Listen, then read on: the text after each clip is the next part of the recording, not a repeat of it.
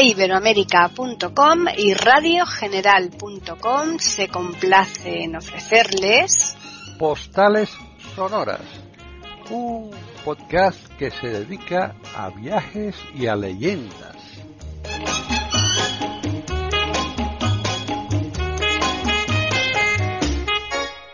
Bienvenidos un día más a Postales Sonoras, Cultura y Leyendas en iberoamérica.com. Soy Paqui Sánchez Galvarro. Nuevamente está aquí Juan Carlos Parra para continuar nuestra ruta por el país eh, de Italia, en el que comenzamos ya hace unas semanas.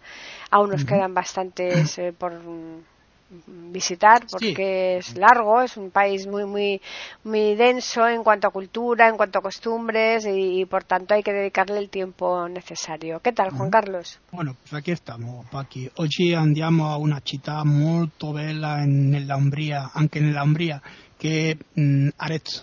Arezzo è un un loco molto molto interesante. Eh, sí, podríamos denominarla, vamos a ir a esto y la podríamos denominar como la pequeña Florencia.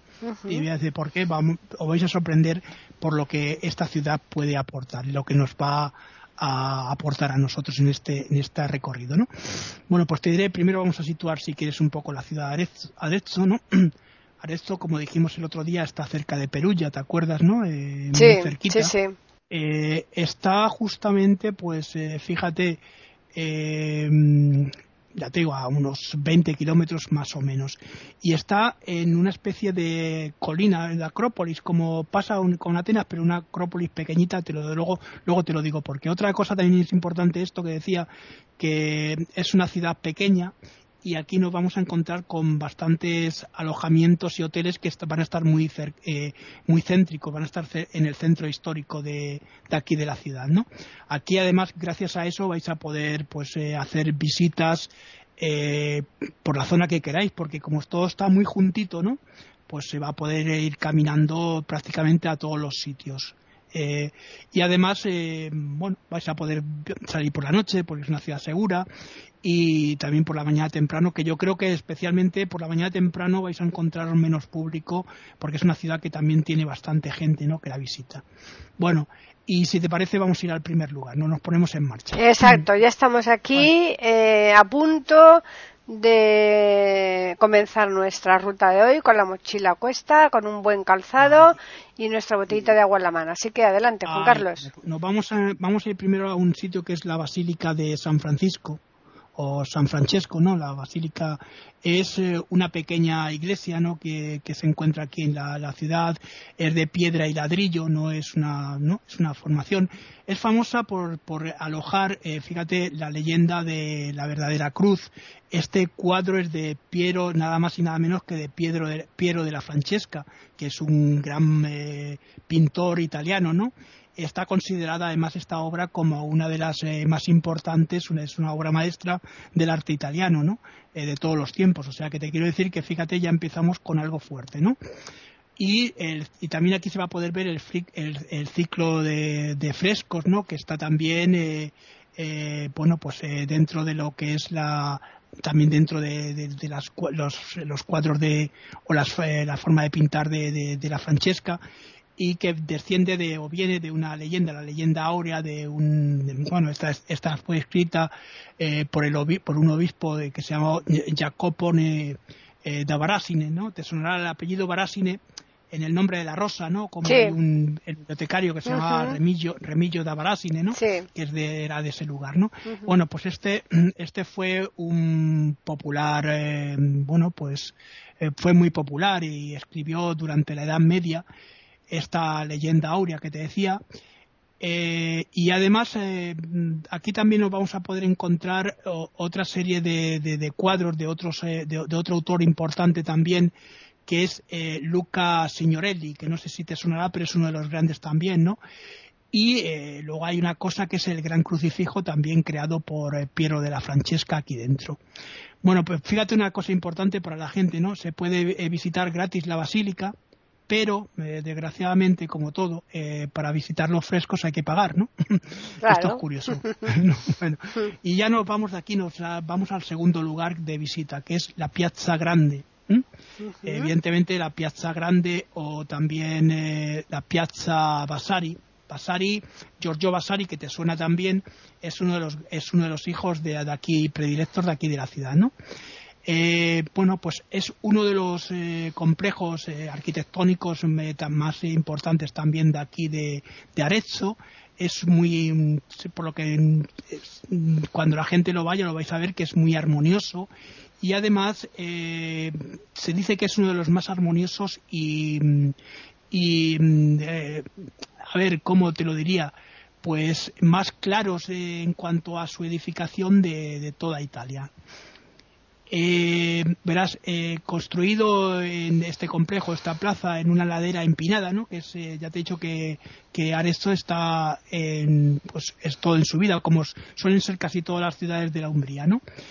Es eh, bueno pues es, está tiene una forma inusual de, trapecio no no sabes que las plazas suelen ser redondas o, rectangulares pero esta tiene forma de trapecio. O sea que ni siquiera es pentágono tiene una forma larga eh, bueno una cosa extraña no está rodeada está, está, rodeada por iglesias eh, bueno también por edificios históricos logias que sabes que las logias eran importantes en un momento determinado y también tiendas antiguas vamos a ir un poquito poco a poco describiéndola, ¿vale? Vale, pues ah, vamos a ah. recordarles primero a los oyentes que estamos en Postales Sonoras, Cultura y Leyendas en iberoamérica.com. Y ya, ya, ya tenemos que sacar el monedero porque ya nos vas a hacer gastar dinero o qué? No, ah, todavía no. Todavía no, ¿no? muchos sitios que sean gratuitos. Bueno, pues mira, a la izquierda de la plaza nos vamos a encontrar con eh, una iglesia, una iglesia parroquial que es la de Santa María y eh, también el Palacio eh, de la Fraternidad de, Laicos, eh, que está aquí también. Aquí es curioso porque aquí vais a poder ver gratuitamente, Paqui, el reloj astronómico que aún funciona, ¿no? Es, ¿Te acuerdas como el de Praga? Pues más o menos es parecido, ¿no? Y en este lado también, en este lado izquierdo que estábamos diciendo, está, em, bueno, pues un lugar que es espléndido, una fuente, una fuente pública, ¿no? Que es muy, muy interesante, ¿no? En el lado alto de pues eh, de la plaza no imagínate esa parte más alta del trapecio no pues se va a encontrar o vamos a poder encontrar el Palazzo delle Logge que es el palacio de las logias no eh, este es eh, construido está construido sobre un proyecto o bajo un proyecto de Vasari no Vasari tiene aquí mucha importancia porque es ya te digo uno de los importantes ¿no? de, del Renacimiento y a la derecha eh, te vamos a encontrar también el Palazzo La Poli, que es otro también importante, eh, con su galería de madera. Y además eh, estará también, vamos a encontrar también el Palacio Casatorre mm, de, de Cofani, ¿no? Es otro de los palacios importantes con esa torre característica que se va a ver enseguida. Y de aquí ya no vamos a ir a otro lugar, vamos a pasar a otro lugar. Mm, importante, que es la Catedral de San Donato de Arezzo, que es el duomo de, aquí de, Arezzo, ¿no? Pues mira, si la basílica que veíamos antes de San Francisco eh, es muy importante porque es la más visitada por los turistas, ¿no? Debido a que eso, a que tiene esos frescos importantes de Piero de la Francesca, que yo recomiendo porque son maravillosos. Bueno, la catedral de, de, San Donato, eh, el Duomo, ¿no? es la iglesia de, bueno eh, de, Arezzo, por decirlo de alguna manera, la iglesia más importante porque es la catedral, ¿no? Y además es la que más eh, y problemas ha tenido a lo largo de su historia, ¿no? Te digo por qué, ¿no?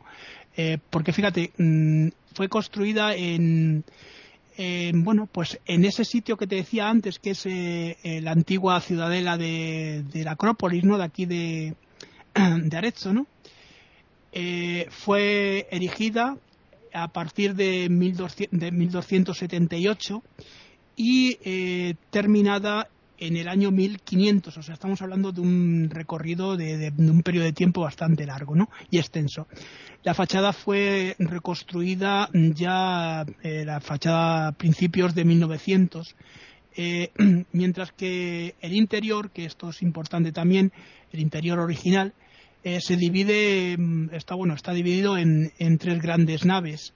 Eh, aquí van a destacar las, bueno, las vidrieras también que son de un autor que se llama Guillem, Guillem de, de Marcilat, otro, un autor francés. y la, la, Madelena eh, de Piero de la Francesca, que Piero de la Francesca va a estar también repartido por aquí, por varios eh, lugares, eh, de 1465. El Museo Diocesiano, que también es adyacente, que está al lado, también vamos a encontrar algunas obras importantes que la podéis, lo podéis visitar también de forma gratuita, obras de Vasari y obras de Luca Signorelli, que, del que hablábamos ya antes también. El, eh, bueno, pues eh, el panel de uno de los paneles eh, de mármol que se encuentra aquí aquí en la fuente no bajo relieves que es el bautismo de, Cristo bueno que está decorando esta plaza es también muy importante y fíjate hasta qué punto es importante que se le atribuye a Donatello, que es otro de los grandes. Estamos hablando de, de importantes obras y de importantes autores en una ciudad muy pequeña, ¿no? Eh, la catedral está en, como decíamos antes, la parte más alta de la ciudad, pero es eh, interesante visitarla. Ah, y os tengo que decir que para todos el pase es gratuito, que esto sí que es importante. ¿Ves? Tú decías pues De momento lo tenemos cerrado, eh, pero, lo tenemos a mano, bien por si acaso. ¿eh? digo que para ser Italia es una cosa que es ah, bueno muy asequible, ¿no? Ya, ya. Y, y, accesible un poco, un poco menos porque hay que subir mm. muchas cuestas. Muchas cuestas, muchas escaleras, ¿verdad? Bueno, Vamos a ir ahora a otro lugar que es la Basílica de Santo eh, de, San Domenico, ¿no? ah, San Domingo, ¿no? Para nosotros, pues bueno, pues San Domenico, claro, porque estamos en Italia, lógicamente. Sí, no, pero que, es, Santo Domingo, ¿no? Santo Domingo, claro, claro. por supuesto. sabes que sí, de San Domenico, sí, es curioso, ¿no? Que haya pocos santos que santo, ¿no? Santo Tomás, Santo Domingo. Eh, es verdad, porque los demás son todos San, ¿verdad? Sí, en castellano eh, tenemos una forma muy regular, pero aquí en mm. italiano son todos san, Sí, sí, sí, ahí sí. Bueno, vamos eh, a recordarles a los oyentes que nos encontramos con Juan Carlos Parra en iberoamérica.com y más concretamente en postales sonoras, cultura y leyendas y nos está contando hoy pues una visita Mm, una ciudad muy bonita que, es poco conocida o por lo menos no, no, tiene tanta fama. Pero fíjate, no tiene tanta fama, pero todo lo que estoy contando y lo que voy a contar, eh, mm, bueno, pues va a hacer que la gente venga. Claro, ¿eh? claro. Porque quizá la Umbría, la Umbría no es tan conocida como puede ser la Toscana o otras zonas no de, hmm. Italia, ¿no? Pero aquí sí que nos vamos a encontrar con esto. Bueno, pues esta iglesia, te decía, se encuentra en la parte alta y bueno, entrando en la parte alta de la ciudad, pues está a poca distancia, evidentemente, de la catedral, ¿no? O sea, con lo cual, pues si salimos de la catedral, nos podemos eh, enseguida meter aquí en esta, en esta iglesia. Eh, bueno, pues su principal atracción, su principal es eh, el, gran crucifijo de, de, un autor, fíjate, un autor que se llama Chima, no sé si la gente lo conocerá, es muy importante, es Chimabue, ¿no? es un autor del, del medioevo italiano es una cruz eh, eh, de más de tres metros de, altura y es la primera obra que se puede ver de este autor de Chimabue. Y fue pintada según eh, se data no o lo que nos dicen fíjate en 1268 es una pintura muy muy primitiva, ¿no? Digamos, dentro de lo que es el arte, que luego va a ser el arte, eh, bueno, aquí se podría comparar incluso con el arte de, este tipo de arte que se hace para la Semana Santa, ¿no? Que ya aquí en España entra en el barroco, ¿no? Con los, eh, el arte churrigueresco. Sí, sí, sí, claro. 1268, 1271 fue la fecha de creación, ¿no? Eh, más o menos aproximadamente, ¿no? Bueno, pues el interior eh, tiene una sola nave, no es como tan espléndida como la catedral, evidentemente, como pasaba eh, como con San Francisco, ¿no? Con frescos en su mayor parte, bueno, están deteriorados, están muy mal eh, cuidados, son góticos y bueno, por eso decía que hay que tener cuidado. Son los que se encuentran en la, en la capilla Dragonelli, Dragonelli y están eh, eh, eh, aquí se puede visitar bien el altar, que el altar sí que está en perfecto estado dentro de esta capilla, ¿no? Y se puede visitar y también es gratuito. digo esto es gratuito porque a la gente le interesará no ver su economía Hombre, claro por supuesto. Es que cuando tú sales por la mañana del hotel mm, normalmente o previamente dices, bueno, voy a ir a tal sitio, tal otro, tal otro, tal, y ya vas pensando de aquí tanto, de aquí cuánto, porque ni, ni te quieres llevar demasiado dinero ni tampoco que te falte, ¿no? Claro. Bueno, pues eso no costa eh, soldi, ¿no? Cuesta dinero. Bueno, pues eh, ya vamos al siguiente lugar, que es otro lugar importante, que es la casa museo de Giorgio Vasari, ¿no? Que esto ya mm, son palabras mayores. Bueno, pues la ciudad de Arezzo aquí con eh, esta casa ha rendido homenaje pues eh, a uno de sus hijos más ilustres, más hijos predilectos, ¿no? Esta es Giorgio Vasari, evidentemente, ¿no? Eh, bueno, este Giorgio Vasari fue pintor, eh, arquitecto y también historiador del arte. Acuérdate de Leonardo da Vinci, que también eh, esos autores son muy eclécticos, no son como ya especializados más adelante en otras épocas, en barroco y demás, e incluso Miguel Ángel hacía de todo, no eran pintores, escultores, eran de todo, ¿no? Ah. Bueno, eh, pues Vasari compró, verás, esta, este, bueno, este edificio, este inmueble, ¿no? En el año, estamos hablando ya en el año 1511, ¿no? Pero mm, él no llegó a estar aquí mucho tiempo viviendo, ¿no? Aquí no vivió demasiado tiempo porque él eh, pronto se, se, va a casar con una muchacha llamada Nicolosa Bacci, eh, esta muchacha tenía 14 años. Ten en cuenta que en esa época casarse con mujeres muy jovencitas era lo que se llevaba. Tenemos que retrotraernos también a una época y pensar que, bueno, que ahora lo vemos mal, ¿no? Casarse este, con este tipo de muchachas porque no se puede, eh, pero en aquella época era lo más normal del mundo, ¿no? y con ella se mudó a Roma y luego pues acabó en Florencia, que en Florencia veremos muchas obras de Vasari porque fue su última eh, etapa, ¿no? Y donde él murió, ¿no? Y a pesar de, todo esto, eh, se, ocupó directamente de, bueno, pues de la decoración de, esta casa, ¿no? Esta casa eh, em, él lo hizo pues comprando pinturas, compró esculturas y también otras obras de, eh, importantes, ¿no? Otras obras de arte para eh, de alguna manera redecorar esta casa. Muchas de ellas se han perdido. ¿eh? Quiero decir que hay obras que te van a decir los guías, esta obra era tal cosa, aquí estaba tal cosa que se ha perdido. ¿no? Eh, la visita a la casa, también museo, mm, se puede, aquí también se pueden mirar en la casa las obras distribuidas en, en, tres plantas, en tres plantas importantes. El, bueno, pues mira, está en el apartamento eh, con, la, con la Cámara de la Fama y también de, las Artes, es una de las eh, piezas que vamos a poder visitar. Eh, la sala de las, de las musas, que es otra de las salas importantes. Eh, bueno, la, casa de Abraham, que es también otra de las, eh, de las zonas que está aquí en esta, cerca de la casa de las musas, y el salón de, Chimenea, ¿no? que es otro de los eh, sitios que personalmente Vasari decoró también. ¿no?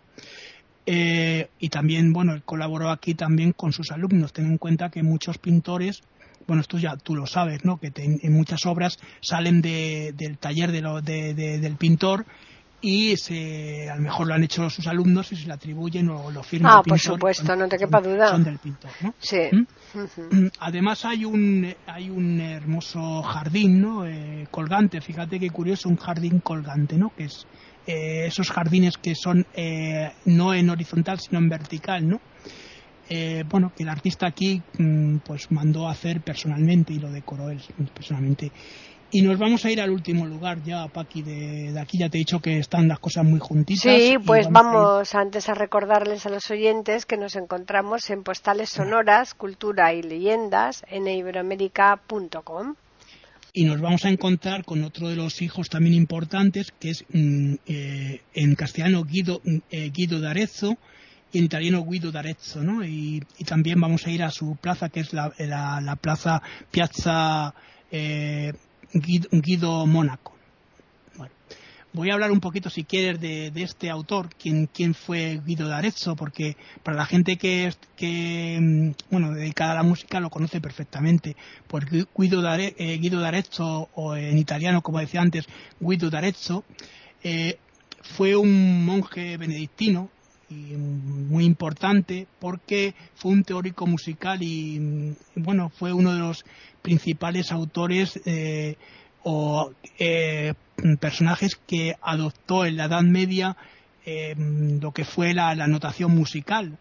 importante es porque él, sabes que la, música en esa época se hacía por intuición y se anotaba de una forma diferente, ¿no?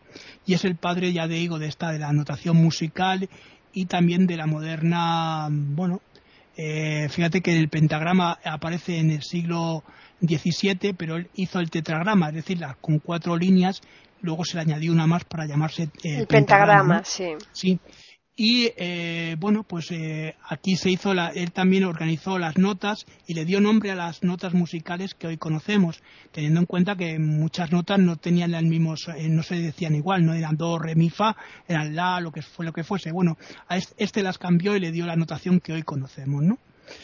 la estatua en, vamos a ver ahora si quieres su estatua, que tiene una estatua muy, muy interesante, la, la Piazza Guido Mónaco, ¿no?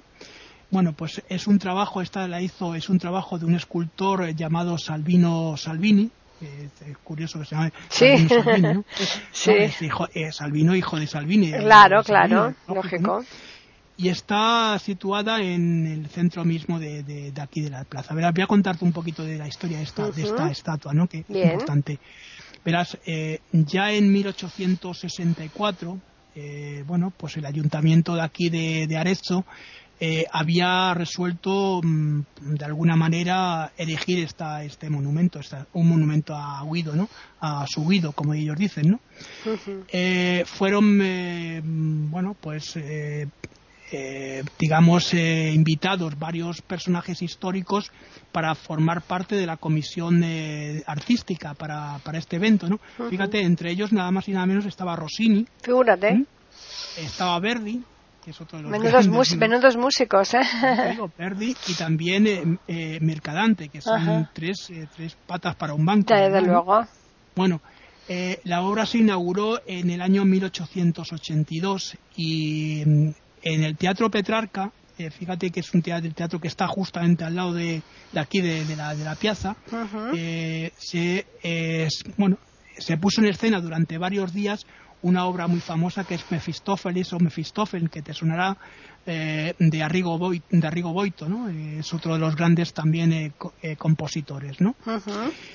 Y también se sabe por, los, por la prensa, ¿no? por los periódicos de la época, que desde el año 72 hasta la 1880, del año 1872 a 1882 se trajo aquí por primera vez la electricidad a un lugar de Umbría, ¿no? De, eh, para iluminar esta plaza y la Piazza Humberto y la calle Humberto que están al lado también cercanas eh, y iluminar también esta eh, Piazza Guido Mónaco y fue, ya te digo, el primer lugar que, tuvo la electricidad en, aquí en esta zona. Teniendo en cuenta además que la electricidad aparece en España en, a principios del siglo XX e incluso muchos, muchos sitios aquí en España la van a tener ya a mediados del siglo del siglo XX y entrado el siglo XX, ¿verdad? Desde luego. El, eh, bueno, pues el monumento, eh, verás, consiste en una estatua de, mármol eh, que aquí llaman en Italia microcristalina. Es ese mármol que es muy brillante, ¿no? No sé si la has visto alguna vez. bueno, pues esta estatua también descansa sobre un pedestal, un pedestal también de mármol que además tiene forma cúbica, es una especie de cuadrado, ¿no? En los laterales izquierdo y derecho tiene dos formas eh, de metálicas para darle, mm, vamos, un tono a, distinto al mármol eh, de bronce, ¿no? De bronce que además eh, deben estar brillantándolo siempre porque siempre está con ese color brillantísimo que tienen, ¿no? Este tipo de estatuas. Mientras que en la parte posterior de, bueno, en la, en la parte frontal te diré que tiene una inscripción, evidentemente, en la que reza de esta manera, ¿no? eh, eh, Aguido, Aguido Mónaco 1882, o sea que tampoco se han partido mucho la cabeza. No, desde luego. bueno, pues y en la parte posterior vamos a encontrar varios emblemas, no escudos, no de, aquí de Arezzo, pero también de otras zonas cercanas de, de, Perugia, de eh, Asís, o sea, las zonas que están aquí cercanas también de la Umbría, ¿no? El, eh, bueno, el pedestal, a su vez, Eh, está, mm, bueno, pues eh, tiene una base de, mármol también, en la que vamos a encontrar, nos vamos a poder encontrar mm, aquí en el suelo unas huellecillas como una especie de, de bajorrelieves, ¿no? Por decirlo de alguna manera, en, en arenisca que en el que representan una serie de notas musicales, tres notas musicales. Eh, y luego el acceso al monumento pues es, es, sencillo, ¿no? Se lleva a cabo, eh, bueno, pues desde un, hay un recorrido, ¿no? Establecido y corresponde con eh, se corresponde con una bueno una serie de, de mm, sabes esas vallas que colocan pequeñitas que llegan a la altura de, de, la rodilla no que, que, y que están protegiendo una serie de macizos de flores y de, hierba no pues más o menos eso. Entonces se va haciendo el recorrido eh, a lo largo de, de esta de esta de, este de esto que está marcado con estas vallitas hasta llegar al monumento y poco más, no voy a decir nada sobre la comida aquí en, en Arezzo, porque fíjate, yo cuando estuve fue hace mucho tiempo. Ahora eh, hay algunos restaurantes que yo conocía que han cerrado por la COVID y otros eh, que no se sabe que han abierto nuevos que tampoco los conozco. Entonces, como en el centro hay muchos sitios para comer y hay muchas pizzerías y hay muchos eh, tractorías, incluso bistrós, esos bistrós vienen de, de, lo que es la influencia francesa aquí en esta zona, pues entonces bueno, yo mm, aquí se come bien, eh, siempre teniendo dinero y, sin tener dinero yo creo que vais a comer bien, no, no vais a, pasar hambre. Y nada más, eh, con esto eh, eh, lo lasciamo qui fino la semana próxima. Exacto, la semana que viene aquí vamos a estar como siempre puntuales a nuestra cita y Mm, con un recorrido distinto por otra ciudad donde nos va a llevar Juan Carlos, pero que todo no, no vamos a adelantar. Vamos a decir, eso sí. Hoy ha sido, perdón, hoy ha sido un recorrido eh, breve, pero con muchas cosas, ¿no? no, no, muy, muy interesante y con mucha cultura, ¿eh? Muy denso. Sí, sí, no, Arezzo, Arezzo, ¿sabes? Los aretinos, ¿no? Que mm. también eh, son considerados como el aretino, ¿no? Tal, son eh, también personajes que han estado muy influyendo mucho en la cultura italiana, ¿eh? Bien, pues vamos a recordarles que nos pueden escribir a postales arroba eiberoamerica.com o bien al Twitter que es eiberoamerica con las iniciales e, y la A de América en mayúsculas. Como siempre les agradecemos la atención que nos prestan y les esperamos aquí el jueves próximo en iberoamerica.com con una nueva postal sonora, cultura y leyendas.